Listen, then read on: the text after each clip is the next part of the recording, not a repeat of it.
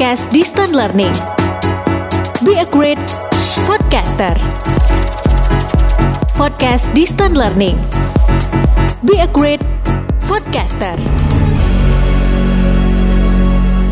Jangan sampai daerah yang suaranya kecil untuk presiden akan diperhatikannya kurang. Ah, dari dulu eh, juga di apa sana kan juga suara kita kecil. Saya nggak tahu udah berapa kali ke sana.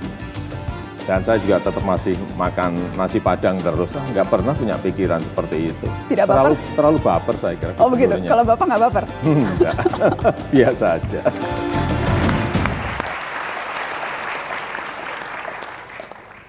Laga usai Pilpres, Bang Egi, waktu Anda untuk menanggapi tadi.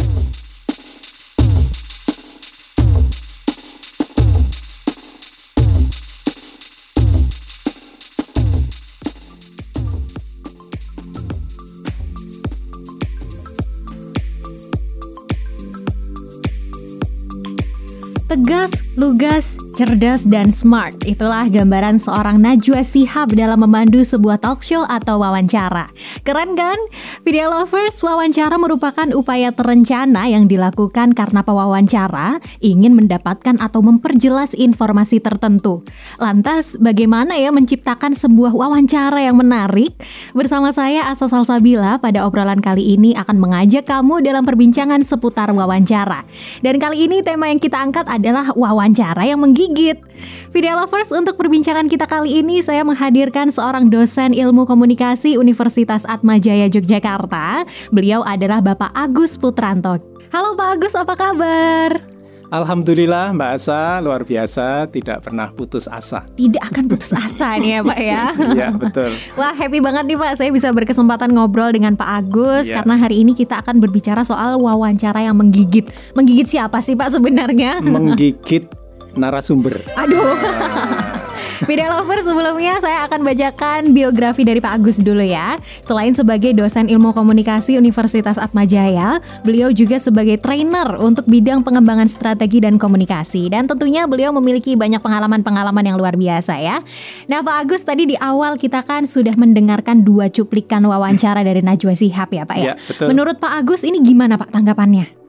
Ya memang kalau kita lihat ya eh, Najwa Shihab khususnya dan juga pewawancara-pewawancara lain yang eh, menjadikan wawancara ini sebagai profesi itu luar biasa sekali bagaimana Najwa itu dapat menghadirkan situasi di mana narasumber bahkan dapat mengungkapkan mungkin misteri, mungkin secret atau rahasia gitu ya. Kenapa? Karena Najwa Shihab seolah-olah menghipnotis ya narasumber sehingga narasumber dapat keluar semua informasinya. Oke. Kemudian Najwa Shihab juga sangat strategik di dalam komunikasi sehingga eh, si narasumber itu dapat mengungkapkan informasi-informasi itu runtut sehingga kita sebagai audiens, sebagai pendengar itu dapat menikmati semua hal informasi penting dari A sampai Z. Wah luar biasa. Kadang Iya. kalau kita nonton Najwa Shihab tuh juga kadang merasa wah ini dia bisa menjebak gitu ya Pak ya. Iya. Jadi narasumbernya bisa ngomong gitu ya Iya, Pak ya. betul, Wah.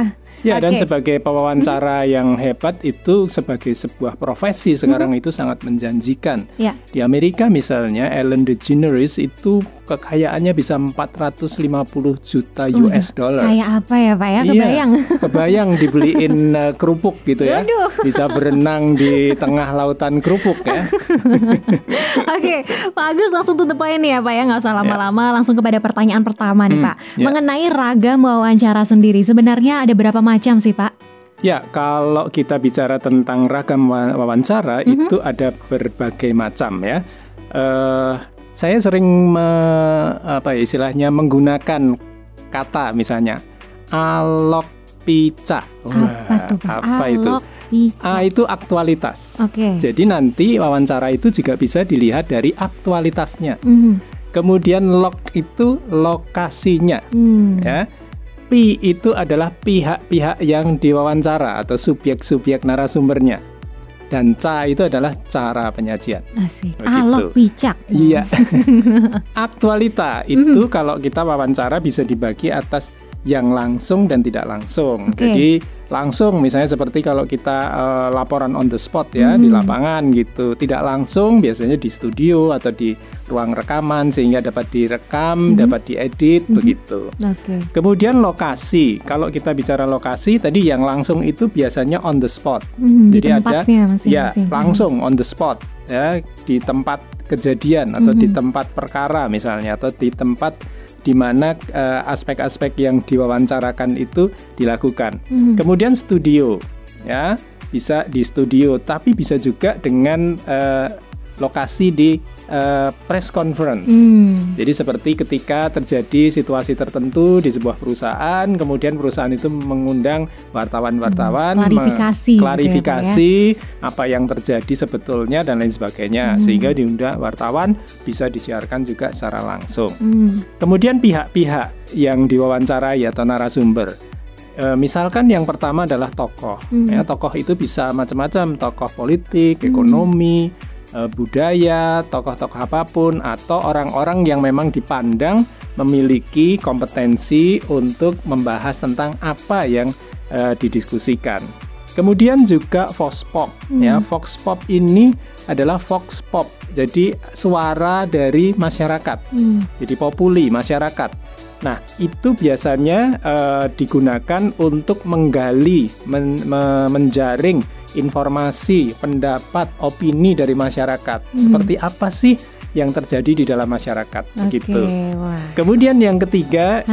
itu bisa jadi eh, apa kita melihat aspek-aspek yang terkait dengan orang-orang yang sangat khusus ya, yang mungkin tidak dibicarakan orang tapi eh, biasanya ini hal-hal yang sifatnya eh, apa istilahnya kayak intelijen dan lain sebagainya. Agak rahasia gitu iya, ya, Pak, ya? jadi kadang-kadang yang diwawancarai itu juga kita nggak pernah tahu Mhm. apa eh, disamarkan Mhm. atau sebut saja mawar Hmm, misalnya inisial, begitu. itu juga bisa ya, Pak, ya? begitu. Mhm. Kemudian cara penyajian. Nah, kita bisa melihat ada jenis-jenis wawancara yang sifatnya wawancara keras. Wawancara keras itu adalah wawancara yang sifatnya menggali hal-hal yang sifatnya kontroversial. Mhm. Ya, kadang-kadang ini debat, kadang-kadang ini eh, apa ya, membuat orang marah, Mhm. membuat orang kemudian apa ya, gregetan dan lain sebagainya.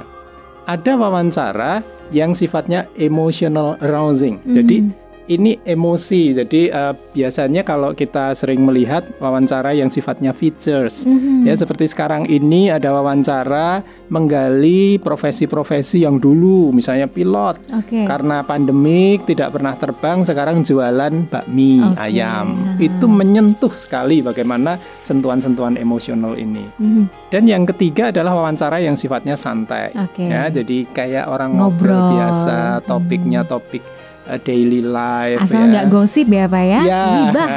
asal tidak gibah ya. Eh, kemudian ini penting untuk misalnya yang simple sederhana, misalnya gimana sih memanage waktu eh, agar kita bisa menggunakan waktu itu untuk lebih produktif, misalnya Mhm. untuk ibu-ibu rumah tangga, Mhm. misalnya begitu, atau Oke. anak-anak atau apa gitu. Mhm, Oke, wah Iya. luar biasa. Jadi banyak ya Uh, Pak sebenarnya ragamnya ya Pak ya. Semoga video lovers nih nggak lupa Oke, kita next question nih Pak. Ya. Untuk pola wawancara sendiri tuh apa aja Pak macamnya? Ya, pola wawancara itu juga ada berbagai ragam ya. Mhm. Tetapi kita bisa membaca buku, ada bukunya Bruce itu, itu eh, pak simple lah, ada dua gitu ya.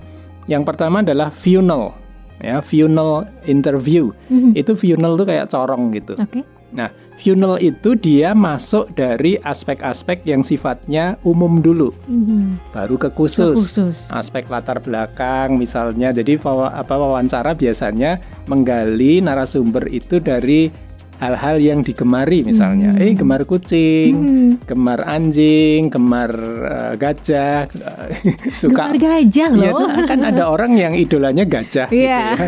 Ada orang yang idolanya kucing kecil, ada yang gede gitu. Hmm. Ada yang penggemar warna tertentu, Oh, ada iya. yang unguers, Mhm. ada yang suka warna putih Mhm. gitu kan. Nah, nanti dari situ baru mengkerucut ke hal-hal yang lebih spesifik dan aspek utamanya gitu. Mhm. Apa yang Bias- tadi mau ditanyain Iya, gitu ya? eh, biasanya itu terjadi untuk eh, narasumber yang agak sulit Mhm. apa digali Malu-malu informasinya. kucing, secret gitu ya Pak ya. Kadang eh, apa ya istilahnya takut Mhm. gitu ya atau eh, apa ya istilahnya narasumber yang mungkin apa ya eh, kadang ada yang tingkat pendidikannya mungkin masih rendah sehingga Oh, iya. mungkin Mhm. dia agak kesulitan Mhm. apa mengungkapkan apa yang dia tahu gitu ya Mhm. knowledge-nya pengetahuannya. Nah, itu bisa dengan funnel seperti itu. Mhm. Tapi juga ada yang inverted funnel. Nah, ini biasanya untuk narasumber yang sudah expert. Mhm. Jadi misalnya politikus yang sudah expert gitu langsung ditembak saja Oke. pertanyaan utama, kalimat utama Mhm. dan aspek utama langsung tembak. Maksud kita apa Iya, itu langsung oh, diutarakan gitu langsung ya ya. gitu. Nah, dia karena sudah terbiasa, Mhm. dia akan bisa mengolah kata kalimat itu sehingga menjadi the big point yang Oke. memang akan digali Mhm. informasinya. Oke, wah luar biasa nih Pak. Kalau selanjutnya nih Pak untuk Hmm. mengikuti langkah-langkah wawancara, apakah kita harus Pak? Apakah wajib gitu kita mengikuti langkah-langkah wawancara saat kita melakukan wawancara? Ya, eh, memang langkah-langkah wawancara itu itu untuk membuat apa yang didiskusikan itu kemudian dapat diikuti secara runtut. Mhm. Kemudian aspek-aspek yang digali mulai dari apa sampai ke apa itu jelas. Kemudian juga aspek kepenuhan informasi yang ingin dipelajari misalnya. Jadi ketika kemudian wawancara itu dilakukan, itu dari A sampai Z tadi itu bisa dipenuhi. Mulai dari apa misalnya, bagaimana, Bagaimana? misalnya, kemudian sampai mengapa seperti itu gitu ya. Sehingga dengan apa istilahnya eh, apa eh, runtutan itu, langkah-langkah itu itu semua informasi dapat kita peroleh. Oke, Pak. Kalau misalnya acak gitu gimana Pak? Nggak dimulai dari Hmm. apa dulu atau kita misalnya mulai dari bagaimana dulu gitu boleh nggak Pak? Bisa. Makanya tadi ketika kita mewawancarai narasumber itu orang yang expert Mhm. misalnya, itu bisa dibalik misalnya, Hmm. Pak, mengapa Bapak mengambil keputusan seperti itu? Oke. Wah, langsung dia Hmm. bisa gitu ya.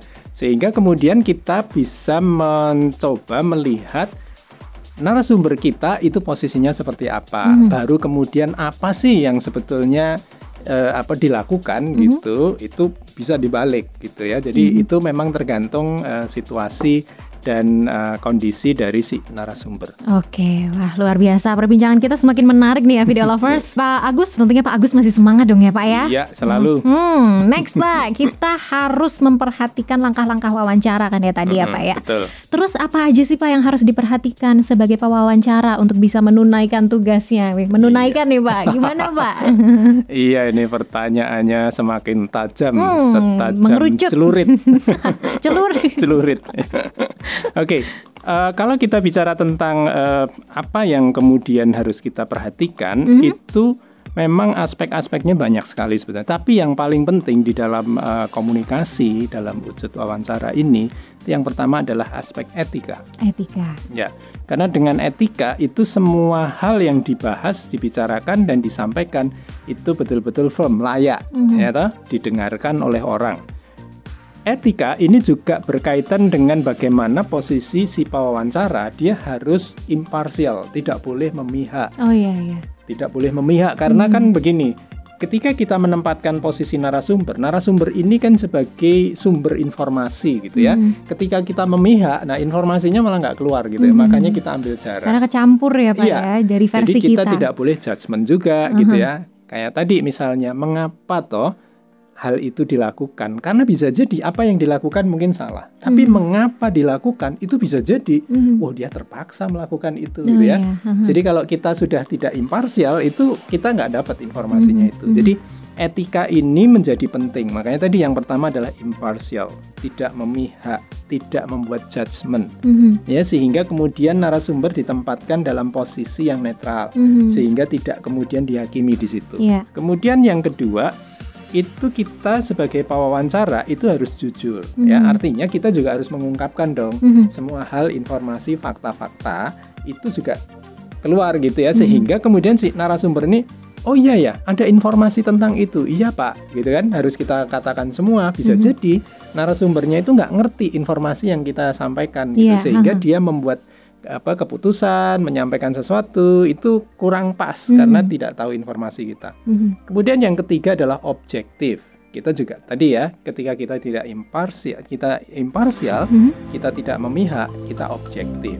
Artinya apa yang kemudian terjadi, apa yang kemudian disampaikan oleh narasumber, Mhm. kita harus menghargai itu sebagai bagian dari realitas Oh iya. ya sehingga tidak kemudian kita apa eh, apa istilahnya oh, salah ini oh, kurang ini oh, nggak mutu ini nggak boleh gitu Oke. itu Pak Agus, pengen tanya dong satu pertanyaan.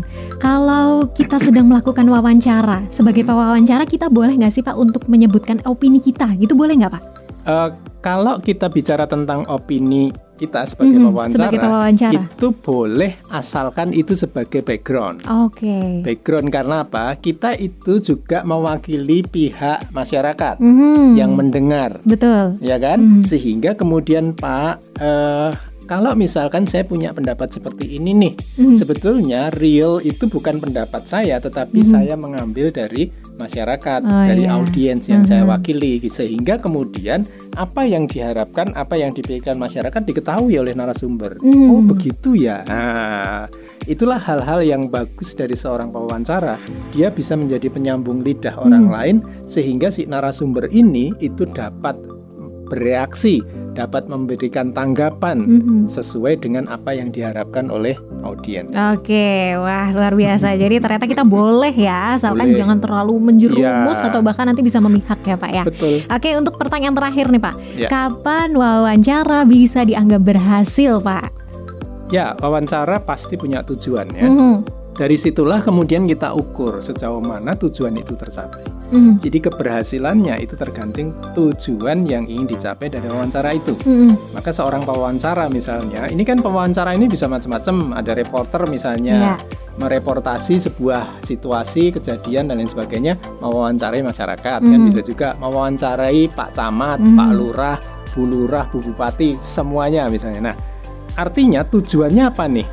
Misalkan kita ingin menggali eh, opini dari si narasumber. Mhm. Nah, bisa nggak kita membongkar itu opininya sehingga kemudian muncul gitu ya? Nah, tadi kayak si Naswa tadi, Ya. dia menghipnotis agar opini keluar, Iya. statement keluar Hmm. gitu ya. Jadi sebetulnya gimana Pak gitu kan? Kita sudah menunggu lama nih gitu ya. Hmm. Sebetulnya kan diungkapkan kan lebih bagus daripada dipendam agar orang bisa percaya, bisa tahu, bisa kemudian ngerti ya. Mhm. keluar juga tuh. Nah, itu ya. Jadi ketika opini itu keluar, nah itulah artinya oh the main poinnya kita sudah dapat. Dapat. Oke, Nah. gitu ya.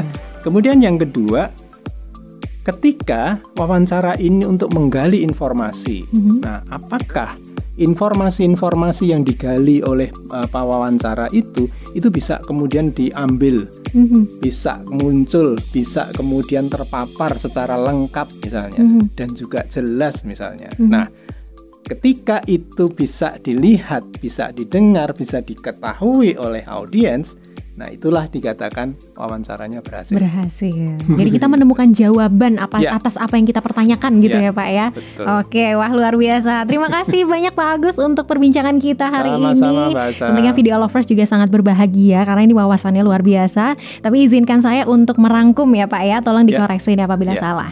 Bahwasannya kalau ragam wawancara itu bisa dibagi dalam beberapa jenis. Yang pertama yaitu berdasarkan aktualitas atau periode penyiarannya. Kemudian wawancara terbagi menjadi dua, yaitu wawancara langsung dan juga wawancara tunda. Kemudian berdasarkan lokasi wawancara, maka wawancara bisa diklasifikasikan dalam beberapa kategori, yaitu on the spot interview dan teleconference serta masih banyak lagi. Nah, video lovers untuk pola wawancara sendiri nih dibagi menjadi dua, yaitu funnel interview dan inverted funnel interview. Selain itu, hal penting yang harus diperhatikan oleh seorang pewawancara adalah pewawancara harus mengikuti langkah-langkah wawancara. Hal ini digunakan untuk memudahkan si pewawancara mengikuti alur yang sesuai, sehingga proses wawancara akan runut dan juga tertata tidak lompat-lompat. Selain itu juga harus memperhatikan langkah-langkah wawancara. Pewawancara harus memperhatikan pula etika wawancara, yang mana pewawancara harus imparsial atau tidak memihak. Jujur dan juga objektif, santun serta menghargai hak-hak narasumber. Wah, luar biasa. Sungguh tidak mudah ya sebenarnya menjadi seorang pewawancara yang baik ya, Pak ya. Iya, betul. Ya, banyak sekali hal yang penting yang harus diperhatikan mulai dari persiapan, pengetahuan, teknik, cara, etika dan tentunya keahlian dalam melakukan wawancara. Nah, video lovers harus diingat nih bahwa keahlian melakukan wawancara akan memberikan kita pengetahuan dan juga pengalaman dari orang-orang yang kita wawancarai. Oke, video lovers, tiba saatnya kita harus mengakhiri perbincangan ini. Terima kasih Pak Agus atas waktunya. Sama-sama Mbak Asa. Mudah-mudahan kita bisa berbincang lagi ya di lain kesempatan dengan keadaan yang lebih baik. Oke. Iya, video lovers, tunggu apa lagi? Kini saatnya kamu untuk mencoba melakukan wawancara sendiri. Buatlah dalam bentuk podcast, misalnya wawancara dengan guru kamu atau teman kamu, atau boleh juga dengan kepala sekolah. Galilah, ulik mereka sehingga kamu bisa menemukan hal-hal yang sangat menarik dan juga unik. Yang penting juga bisa untuk belajar ya. Nah, kemudian unggah wawancara kamu di media sosial kamu, kemudian perhatikan seberapa besar respon dari netizen, berapa like serta komen yang kamu dapatkan. Jangan ragu untuk mencoba hal baru ya. Berani mencoba itu kamu karena kamu pasti bisa. Dah. Podcast Distant Learning. Be a great podcaster. Podcast Distant Learning. Be a great podcaster.